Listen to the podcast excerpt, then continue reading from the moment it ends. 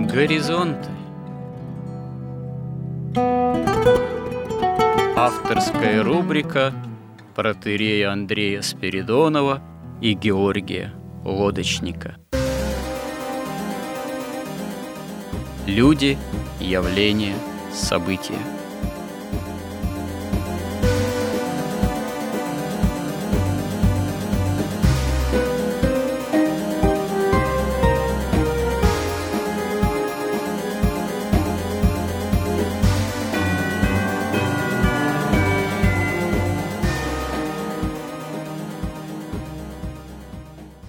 Добрый день, уважаемые радиослушатели! В эфире радио «Благовещение» и в нашей постоянной рубрике «Горизонты» я, протерей Андрей Спиридонов и мой постоянный добрый собеседник Георгий Лодочник. Продолжаем наши собеседования на достаточно продолжительную, неисчерпаемую тему, которую мы озаглавили «История как промысел Божий». Ну вот, собственно говоря, мы подошли к началу исторического процесса как такового, потому что, можно сказать, первый этап жизнедеятельности человеческого рода включает в себя еще только двух людей, Адама и Еву, и это первоначально история, если ее вообще можно назвать историей, именно такого первозданного человечества, еще до разрыва отношений с Богом, ну и история самого разрыва грехопадения, мы о ней достаточно подробно постарались поговорить. И теперь мы, собственно говоря, и переходим к рассмотрению, к некоторым рассуждениям о уже самом историческом процессе, потому что история в обозримых ее пределах в прошлом, свой отчет, собственно говоря, и ведет именно уже с грехопадения прародителей, точнее уже с начала жизни человека на земле, предоставленного самому себе, уже вне прямого общения с Богом. Это есть как раз-таки начало, можно сказать, самих исторических эпох, истории времен и народов, Конечно, эта история тоже, она несколько основных каких-то имеет этапов. Ну, прежде всего, грехопадение, да, отпадение человека от Бога, начало самой истории.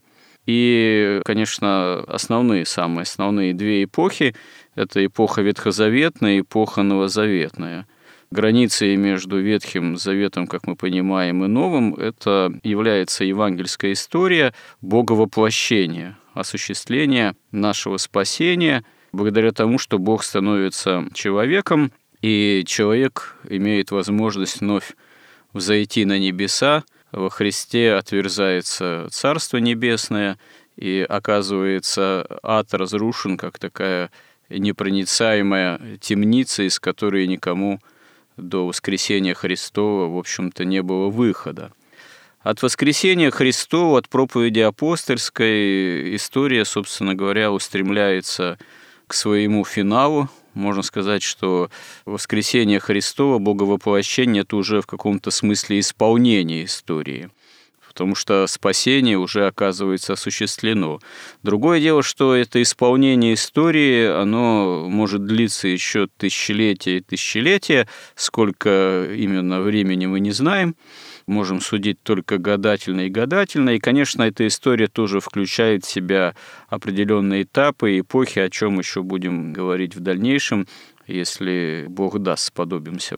Вообще заканчивается сама земная история, как мы понимаем, вторым пришествием Христовым, таким апокалиптическим образом, эсхатологическим она разрешается, всеобщим воскресением из мертвых, страшным судом и окончательным разделением человеческого рода, и уже явлением новой земли и нового неба, когда времени уже не будет, и будут совершенно иные условия бытия. То есть вот история человеческого рода в таких вот временных масштабах, она ограничена, с одной стороны, грехопадением, с другой стороны, вот уже вторым пришествием Христовым. А духовная грань – это боговоплощение. Итак, все то, что от грехопадения прародителей, изгнания из рая и до евангельской истории – до Бога воплощения. Это, собственно говоря, история Ветхого Завета. Это ветхозаветная да, история, это история древнего мира. С одной стороны, это история того, как промысел Божий действует применительно и к Ветхому Израилю, созидает в конечном счете, хотя, конечно, не одномоментно и не сразу, единобожие на земле, дает закон при Моисее, но это тоже уже происходит далеко тоже не сразу, еще к этому надо подойти. И одновременно развивается колоссальная история древнего мира, древних цивилизаций, древних и античных в том числе культур, которые включают в себя тоже и великое культурное богатство, да и великие тоже философские идеи, о чем тоже, наверное, будет иметь смысл поговорить отдельно. Ну, по крайней мере, мы видим, что эта ветхозаветная история, она тоже включает в себя несколько этапов, и этапов, собственно говоря, прямого религиозного развития, и этапов какого-то общечеловеческого культурного развития в плане религиозном и познания истины не во всем равноценного. Вот где-то что-то происходит, можно сказать, на периферии религиозного познания, ну, это смотря опять же, из какой культурной среды, из какого народа посмотреть, что есть периферия, что есть центр. Но для нас, конечно, центральное осевое развитие – это история, прежде всего, Израиля. Но если мы обратимся к самому первому историческому периоду после грехопадения, наверное, можно назвать это своего рода эпоха Каина – Наверное, точнее будет сказать, что это эпоха Авеля и Каина, но в конечном счете она оказывается эпохой Каина все-таки, потому что поскольку Авель оказывается убит от руки брата, и почему и как это происходит, это тоже требует отдельного рассмотрения. Отчасти мы об этом уже говорили в некоторых других сюжетах э, наших горизонтов, но теперь э, уже в контексте размышлений на тему истории как промысла Божьего, обращаемся вновь, может быть, несколько под иным углом зрения. И почему действительно можно этот этап озаглавить ну, в плане таком историческом этапом Каина? Естественно, не один Каин и не одни каинаиты, каиниты действуют в этот момент всю эту эпоху причем эпоху достаточно длительную, которая, по всей видимости, насчитывает далеко не одно столетие, а, скорее всего, даже не одно тысячелетие. И, видимо, характеризуется и высоким развитием, наверное, техники. Вот, это тоже своего рода древнейший научно-технический прогресс, видимо, осуществляли потомки Каина. И, собственно говоря, видимо, Каин и его потомки в особенности достигли довольно серьезного могущества и технического, и военного. Ну, есть, так сказать, некоторые предпосылки так думать. И хотя одновременно с этим осуществлялось развитие линии истинных сынов Божиих, истинных непроклятых потомков Адама и Сифа, но мы знаем, что этот этап заканчивается во всемирной истории всемирной катастрофой, то есть великим всемирным же потопом, благодаря которому, собственно говоря, уничтожены на Земле почти все представители человеческого рода, как потомки Каина, так и, в общем-то, большинство потомков ведь сынов Божьих, которые, к сожалению, смешались, начали смешиваться активно с потомками Каина, с линии Каина, и в результате э, великое страшное развращение происходит на Земле, почему и Бог большинство представителей человеческого рода, собственно говоря, по крови всех потомков Каина уничтожает, остается только семейство Ноя, который спасается в ковчеге. Но к этому еще тоже подойдем. А пока постараемся понять, а что на самом деле происходило с самыми первыми людьми на Земле – когда они оказались вот в этих новых условиях бытия для себя уже среди земли, природы, мира животного, э, который кардинально изменился, и кардинально изменились условия обитания человека, надо уже в поте лица добывать хлеб насущный, уже на земле произрастают не только добрые злаки и плоды, годные в пищу, но и тернии и волчцы тоже – Изменились отношения с животным миром. Вот, животный мир стал, с одной стороны, представлять опасность для человека, поскольку хищные животные – явили себя именно как хищники. С другой стороны, человек вынужден оказался, собственно говоря, использовать домашних животных активно, скот. Это один из основных способов добывания тоже пропитания, помимо земледелия, это вот именно скотоводчество. И то, что Авель был скотоводом, а Каин был таким собирателем плодов, ну, можно сказать, земледетелем. Об этом, собственно говоря, Библия свидетельствует уже в самой этой истории первоначально жертвоприношение, которое приносит Авель и Каин – и если жертвоприношение Авеля оказывается угодно Богу, то жертвоприношение Каина оказывается неугодно Богу. Тоже вопрос почему, что, кстати говоря, и вызывает зависть смертную, можно сказать, у Каина по отношению к брату. Почему он еще его убивает. Вместе с тем мы можем заметить, что совсем отношения это с Богом не прерваны, потому что, во-первых, мы в эпизоде в истории с Авелем и Каином видим, что Бог разговаривает – с Каином, к примеру, то есть он разговаривает с первыми же людьми, он обращается к ним, они ему слышат, отвечают, и даже Каин, который таким выступает богоборцем, он не является в этом смысле атеистом, он не отрицает бытия Божьего. То есть отношения какие-то с Богом есть, но почему они настолько разные? Почему Каин так быстро становится и брата-убийцей, и богоборцем? В этом есть какая-то загадка своего рода. В этом есть тоже некая тайна, тайна свободы выбора человека, той свободы, которой наделен был и Адам, и Ева, и наделены потомки. Хотя уже потомки Адама и Евы, первые их дети, рождаются в условиях уже греховной поврежденности человеческого естества, но свобода-то очевидным образом дана всем. Но вот реализация этой свободы тут же оказывается с одной стороны, на примере Авеля богоугодный, а на примере Каина тут же оказывается не богоугодный. В чем причина? В чем здесь, можно сказать, своего рода тайна выбора бытия первых людей на Земле, хотя вокруг еще нет никаких великих культур, никаких цивилизаций, они только вот являются родоначальниками первых проявлений цивилизационных или культурных.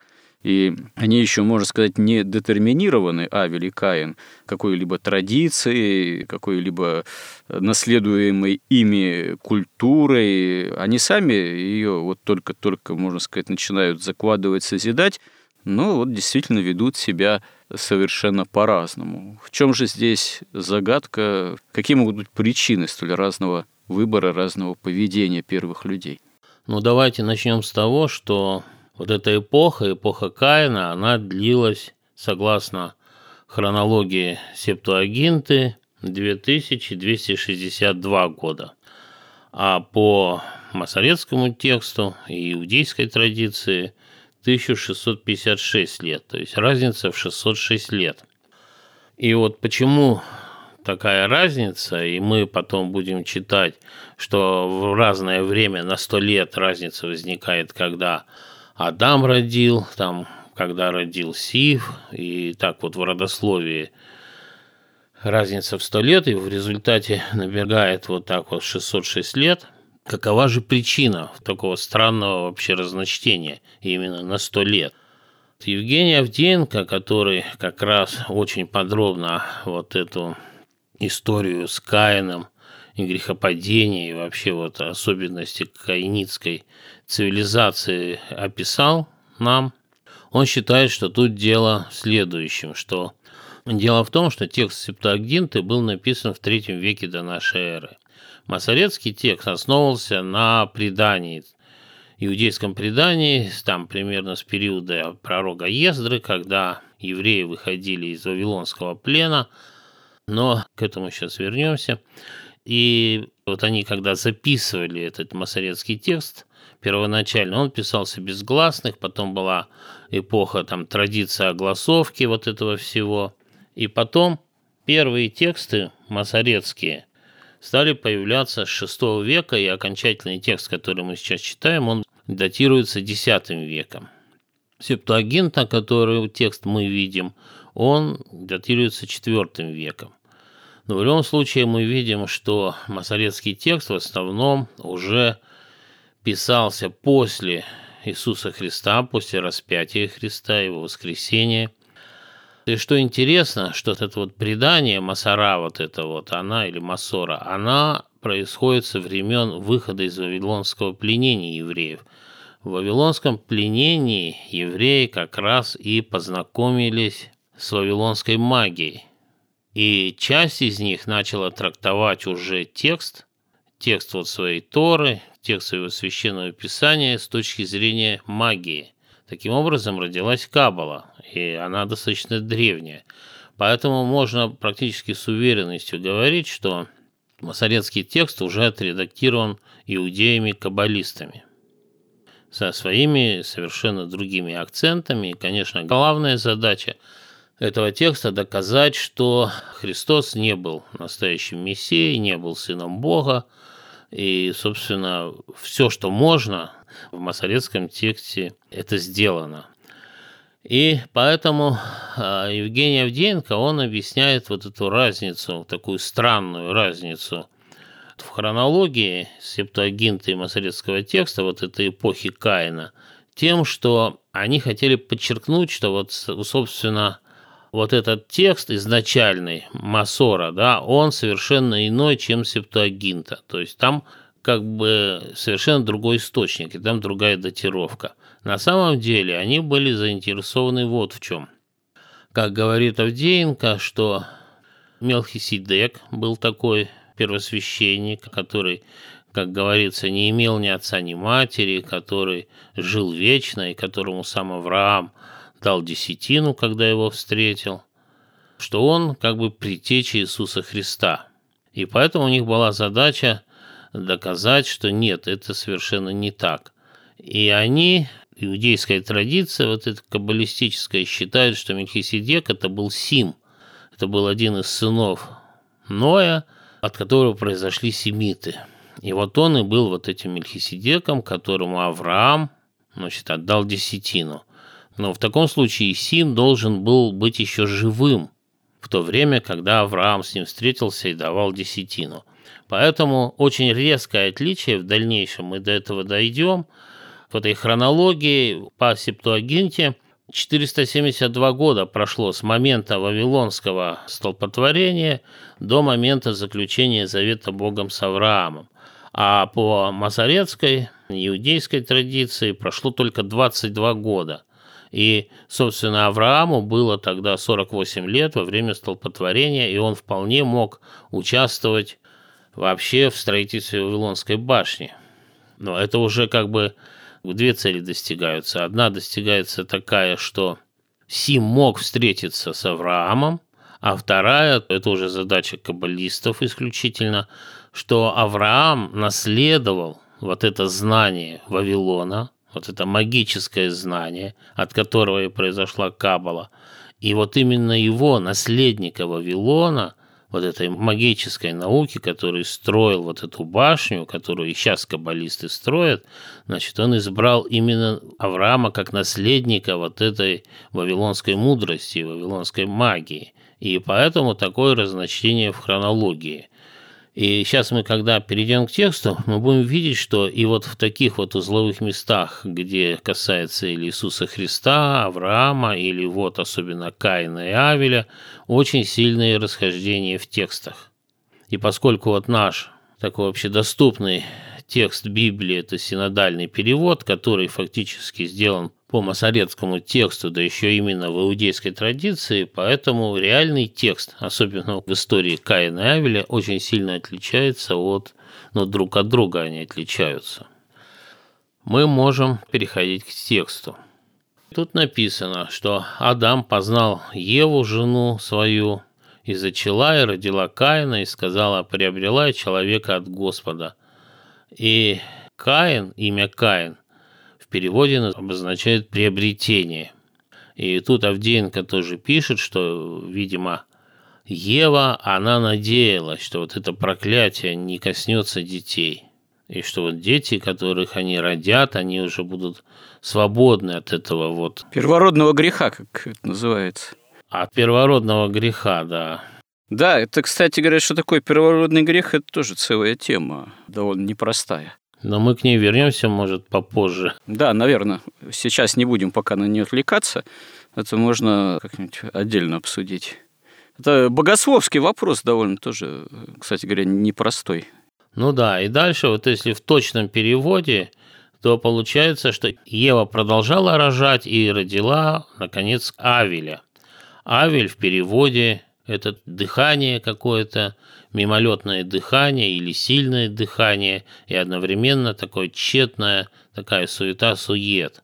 И опять же, Авдеин контрактует это так, что вот Ева ждала-ждала вот этого искупителя – и в конце концов, когда родился Авель, она уже назвала его, ну, фактически суета. И в те времена, как мы помним, имена имели огромное значение. И вот дальше мы читаем. И Авель был пастырь овец, а Каин был земледелец. И это тоже очень, как бы так сказать, э, промыслительно или очень мистично в дальнейшем – потому что вот тут написано, спустя несколько времени Каин принес от плодов земли дар Господу, и Авель также принес от первородных стада своего, от тука их, и презрел Господь на Авеля и на дар его, а на Каина и на дар его не презрел. И тут мы вспоминаем, что когда Моисей вывел евреев из Египта, то Бог им установил праздник Пасхи – и в этот праздник Пасхи приносилось фактически две жертвы. Вот как тут написано, во-первых, в жертву приносился ягненок первородный, без всякого изъяна, но кроме того приносился сноп возношения, вот как и написано, «Наблюдай месяц Авив и совершай Пасху Господу Богу твоему во второзаконии. В первый месяц, в четырнадцатый день месяца вечером Пасха Господня и в пятнадцатый день того же месяца праздника пресноков Господу. Когда придете в землю, которую я дам вам, и будете жать на ней жатву, то принесите первый сноп жатвы вашей к священнику, и он вознесет этот сноп пред Господом, чтобы вам приобрести благоволение, на другой день праздника вознесет его священник».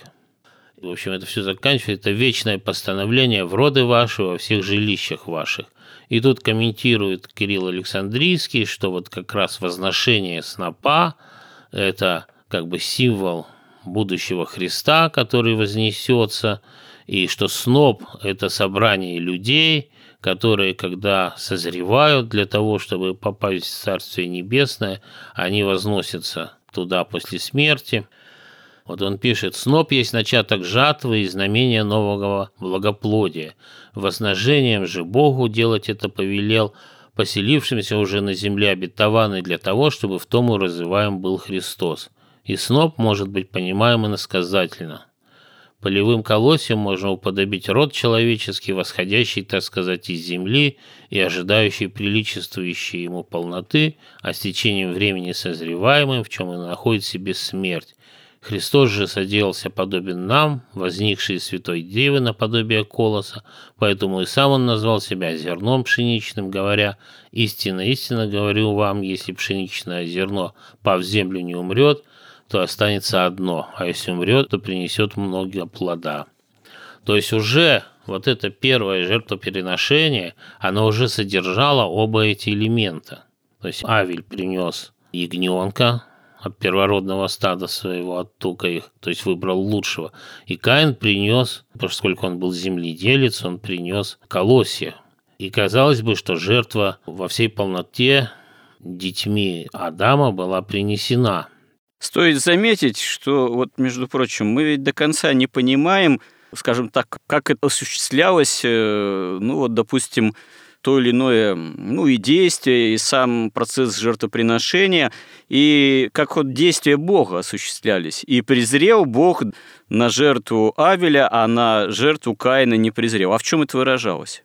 Это вот просто об этом говорит автор, вот, а для него, может быть, даже это что-то само собой разумеющееся, а большинству читателей это нам ведь непонятно, вот как это определялось, как это происходило, как это, допустим, Авель понял и как это Каин понял, что на его жертву Бог презрел, а на его не презрел. Ну, есть толкование у святых отцов, что огонь сходил от Бога и пожирал, так сказать, эти жертвы попалявых. Но это, собственно говоря, одно из возможных толкований, а вообще остается некая тоже для нас, наверное, в этом тайна, как это осуществлялось.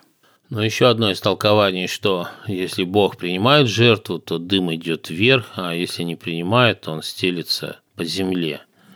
Нам уже, наверное, не узнать, как это конкретно проявлялось, но оба, и Авель, и Каина, не поняли, что жертва Авеля принята, а жертва Каина не принята. И как мы говорили вот в предыдущей истории, когда был первый этап, можно сказать, истории человечества еще в раю, который закончился грехопадением, а этап Ноя закончится потопом, и все этапы заканчивались вот таким вот образом, какой-то катастрофой, потому что это и понятно, является такой божественный импульс, человечество поднимается духовно, интеллектуально, нравственно, и потом медленная деградация, когда отделяется добро от зло, потом новый импульс, и вот так вся история человечества и выглядит. Никакого прогресса в земной истории не существует. Но до этого мы еще тоже дойдем. Уже в каинской цивилизации начался прогресс, который сейчас вот у нас преследует. И мы говорили, что условия существования человека изменились, Земля изменилась, мир изменился, даже животные стали смертные, стали есть друг друга, то есть все преобразилось. Но условием спасения Бог видимо, рассказал Адаму и Еве, что жертвоприношение будет условием спасения, что Бог спасет потом человечество и тех, кто был Богу верен или хотел, чтобы быть спасенным. И мы говорили, что земля и вообще вечность стали разделяться на тех, кто с Богом, и на тех, кто с сатаной. И вот этот мир, которым оказались и Каин, и Авель, и Адам, и Ева, и все их дети – он уже был отчасти под властью сатаны. И уже законы этого мира были не законы, по которым Бог создал и, и землю, и животных, и человека, а они были уже отчасти уже туда привнесена воля и сатаны. Отсюда и проявились вот эти все вот это право сильного, вот эти пищевые цепи, когда, чтобы жить, нужно кого-то есть – эта конкуренция, которая сейчас в бизнесе и, и вообще везде, и в искусстве. Вот это все, конечно, от дьявола. И вот это разделение фактически на церковь и антицерковь, она началась сразу. Причем она началась среди первых же людей, среди братьев по крови. То есть вы хотите сказать, что жертвоприношение Каина – это уже явление антицеркви в каком-то смысле? Да, тут мы как раз переходим к самой главной теме. Не как они узнали, а почему Бог жертву Авеля принял, а жертву Каина не принял. Ну, святые отцы, в частности, указывают, что э, из-за внутреннего отношения к жертве самой, ну и к Богу, одно отношение было внутреннее у Авеля другое отношение недолжное было у Каина. Это можно считать одним из основных толкований или что-то есть еще важное среди толкований? Нет, это абсолютно именно оно. Или вот как писал апостол Иоанн, а жертву Каина не принял, поскольку дела его лукавы. Вот здесь как раз и начинается отличие. То есть мы можем сказать, что Церковь – это то сообщество людей, которое ждет Спасителя и жаждет спасения, и которое вот этот мир, вот это свое состояние, вот это свое тело и даже свой дух, который в каких-то даже в самых глубинах, как писал Достоевский, и те, кто его исследовали, писание Достоевского, он уже поражен грехом. Вот часть людей, которые в церкви, они не принимают это за норму, за естественное человеческое состояние, и они ждут спасения. И их жизнь, когда живут вот здесь на земле, тем не менее, это жизнь как искупление, и это жизнь в том числе как искусство, потому что это полнота жизни и духа, и плоти, это богообщение, это вера Богу, и это принятие вот этого божественного света, о котором мы говорили, а вместе с ним принятие и истины, и жизни, энергии жизни, и любви, и истины. И вторая часть человечества, в данном случае Каин, он принял вот это состояние, в котором оказался, как естественное и как нормальное. Он принял вот то, что он смертен, он принял, что фактически это воля Бога. То есть эти люди по-разному уже трактовали грехопадение даже. То есть Авель принимал вот этот грех, общий грех уже человечества на себя, и он приносил жертву именно во искупление, именно жертву в ожидании вот этого завета, обещанного Спасителя, а Каин приносил жертву просто, ну, чтобы откупиться, что раз есть такая необходимость приносить жертву. Отделаться, да, от Бога. Да, он воспринимал это как условие жизни, причем жизни счастливой на этой земле. Ну хорошо, я смертен, смертен я по воле Бога. Это уже клевета фактически на Бога. Но для того, чтобы жить счастливо, чтобы добиться успеха, и, кстати, между прочим, многие христиане и сегодня именно так воспринимают походы в церковь и молитвы. Собственно говоря, ведь вспомним, что история грехопадения – Адама и Евы начинается с клеветы на Бога со стороны змея, как мы помним. «Подлинно ли, сказал Бог». И это тоже, наверное, не случайно. Каин, видимо, здесь тоже выступает с самого начала таким, ну, клеветником по отношению к Богу. Видимо, в нем вот это вопрошание лукавое, подлинно ли, подлинно ли заповедал Бог, что надо приносить жертвоприношение. А правда ли то? А правда ли это? А где Бог? А почему Бог меня не слышит? А куда смотрит Бог? А почему Он это попускает? А почему Он это допускает? Ну и так далее. Вот, вот эти часто в человеке, в человечестве такие вопрошания, вопросы возникают, но они фактически имеют лукавую природу. А это вопрос всегда, по сути, риторический. Он не ищет подлинного ответа он, э, по сути, по духу лукавый, клеветнический. Ну да, то есть вот Каин, он, в общем, пользовался вот этим знаменитым нам всем рекламным слоганом «Возьми от жизни все». Если для этого нужно принести жертву, ну я принесу жертву, пожалуйста. Но теперь я пойду и буду строить царство земное.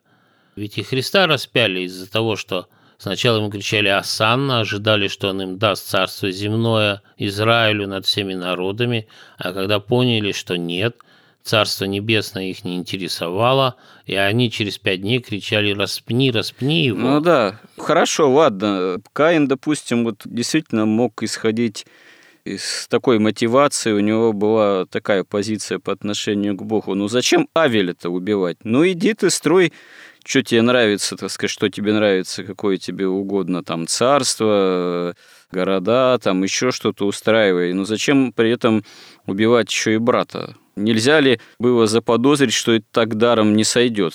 А вот тут как раз и вот это, как бы, как сказать, тонкость, что ли, или какая-то особенность. Вот тут как раз ответ на этот вопрос, который в наше время звучит очень часто.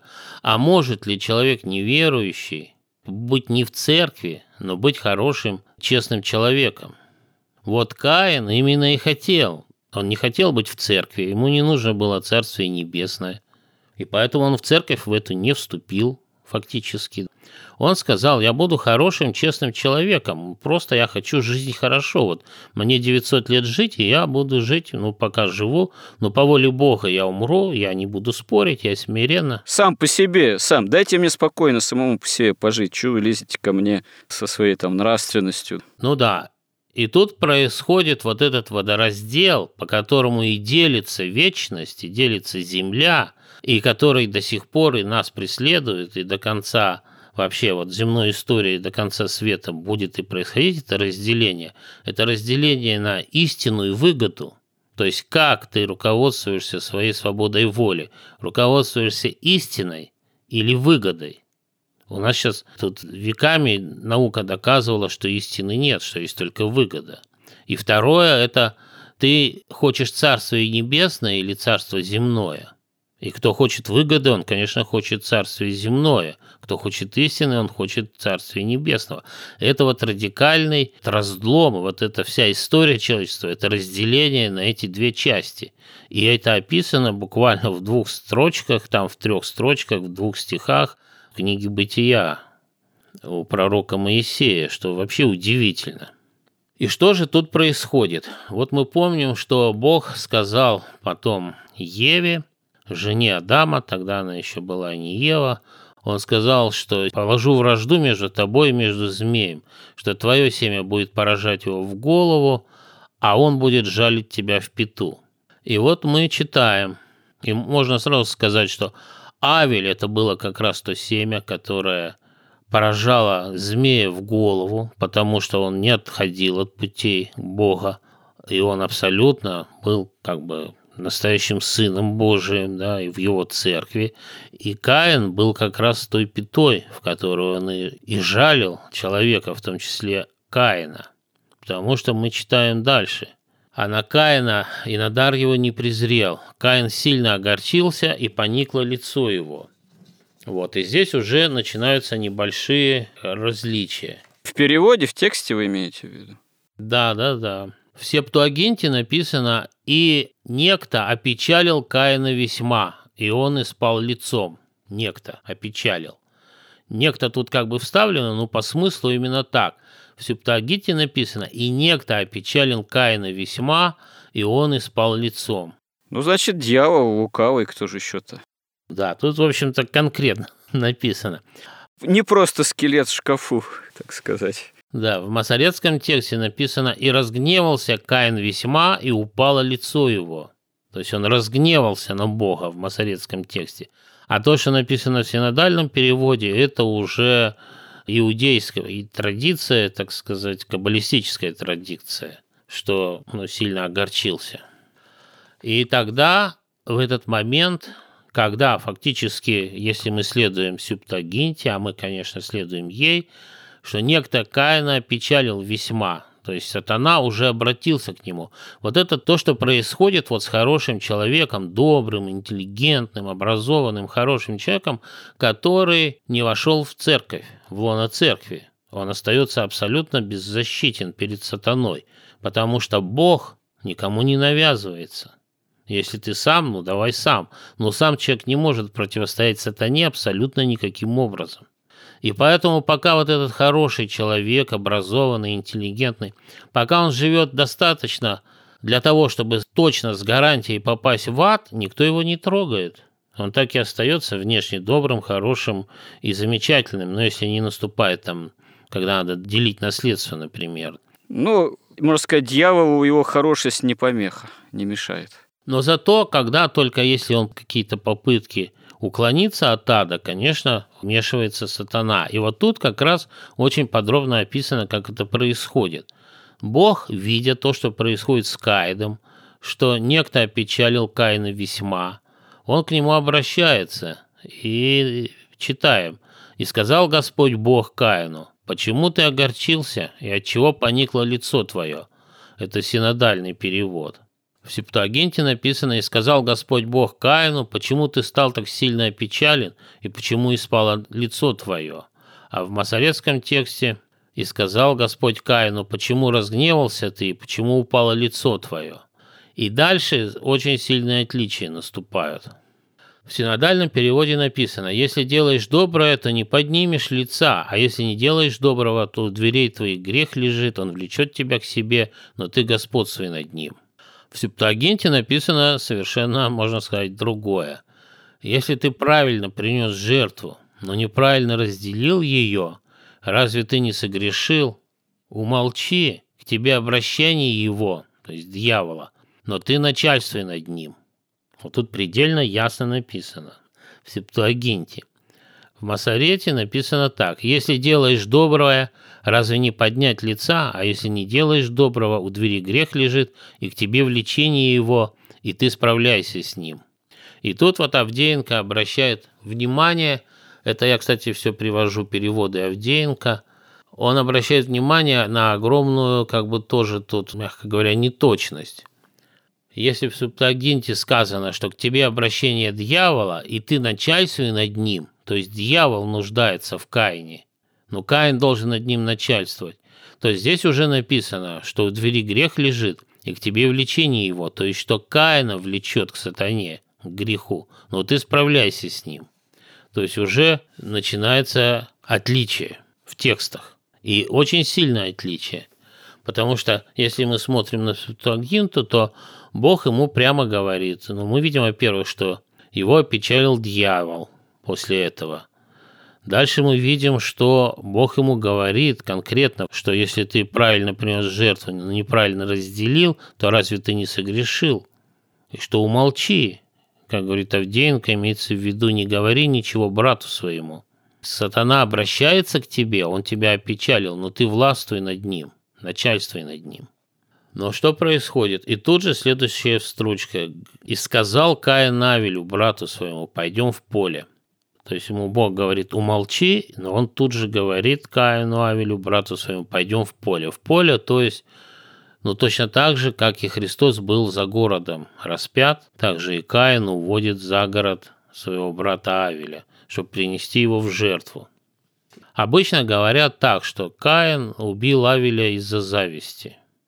Но Авдеенко тут очень разумно возражает, что кто будет убивать из-за зависти к тому, что вот этот твой брат родной, он достиг больших успехов, можно сказать, в богопознании, в молитве, духовных успехов, чем ты.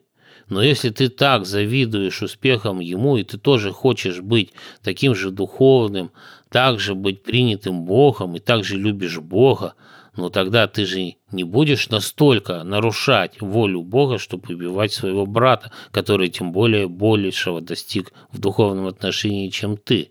Это же совершенно ну, не психологически, не логически. Ну да, это именно что акт богоборчества. Можно сказать, что Каин в ответ на обличение, указание Бога э, приносит именно в жертву брата. Ах, вот раз так, ну вот тебе тогда вот такая жертва. Можно таким образом это рассматривать? Ну да, вот опять же мы читаем апостола Иоанна, и он писал, Каин был от лукавого и заклал брата своего. И за что заклал его? Потому что дела его были лукавы, а дела брата праведны.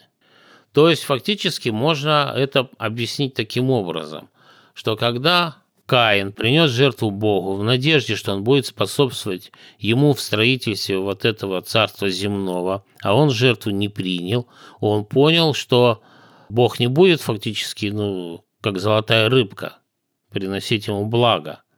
И тогда он, когда уже сатана в него вошел и предложил ему, что я-то буду, Именно задача сатаны, чтобы человек не в Царствие Небесное шел, а чтобы он в Царствие Земное устраивал, и тогда он с гарантией попадает к нему в вечную власть, в вечное подчинение, в его ад.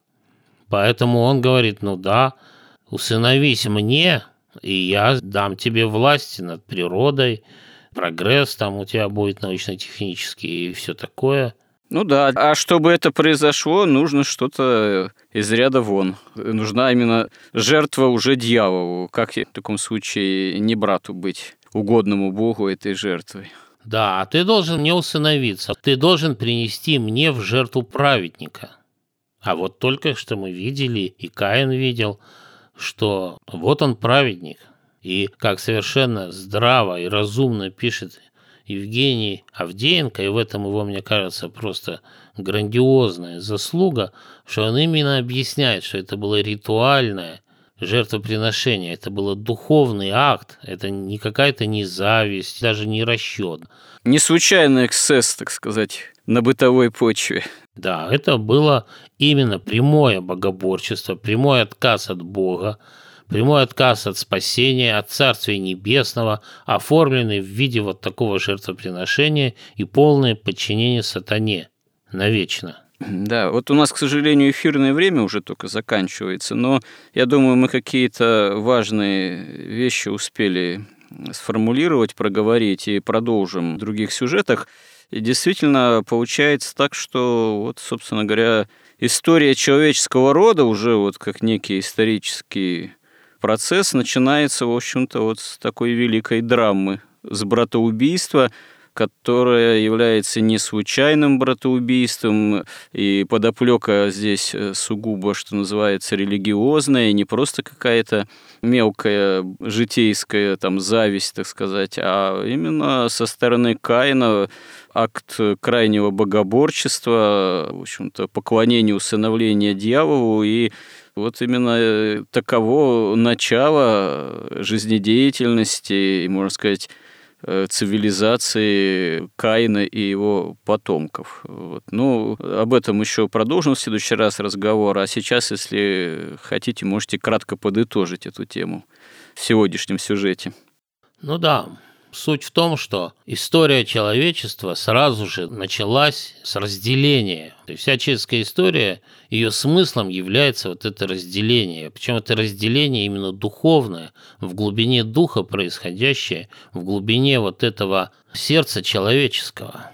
То есть это не учение какое-то, это не психология, это именно духовный такой выбор, совершенно непостижимый в каком-то смысле. Вот свобода выбора осуществляется на таких глубинах, это ведь решает в значительной степени сердце, вот эти глубины духа совершенно непознаваемые, по сути дела. И вот этот выбор, он и происходит, он стоит перед каждым из нас, и он как начался с первых же людей, и тем же и закончится вся история человеческая, и просто вечность разделится на Царствие Небесное и на ту область, где сатана с теми, кто пошел за ним и кто строил Царствие Земное. Ну да, недаром в Евангелии, в притчах Христовых тема конечного разделения на страшном суде, она, эта тема, ну, в общем, является одной из основных. Рыбы, которые извлекаются из невода, всяческого рода, какие-то складываются в сосуды, как святые отцы говорят, это обители Отца Небесного, а какие-то выбрасываются вон, вергаются в печь огненную. Но Бог даст, мы еще продолжим эти весьма и весьма, я думаю, интересные темы такого бытийного, богословского и философского характера. Спасибо всем, кто нас слушал, был с нами, кому действительно интересны эти наши разговоры в рубрике «Горизонты». Храни всех Господь. Горизонты на радио Благовещение.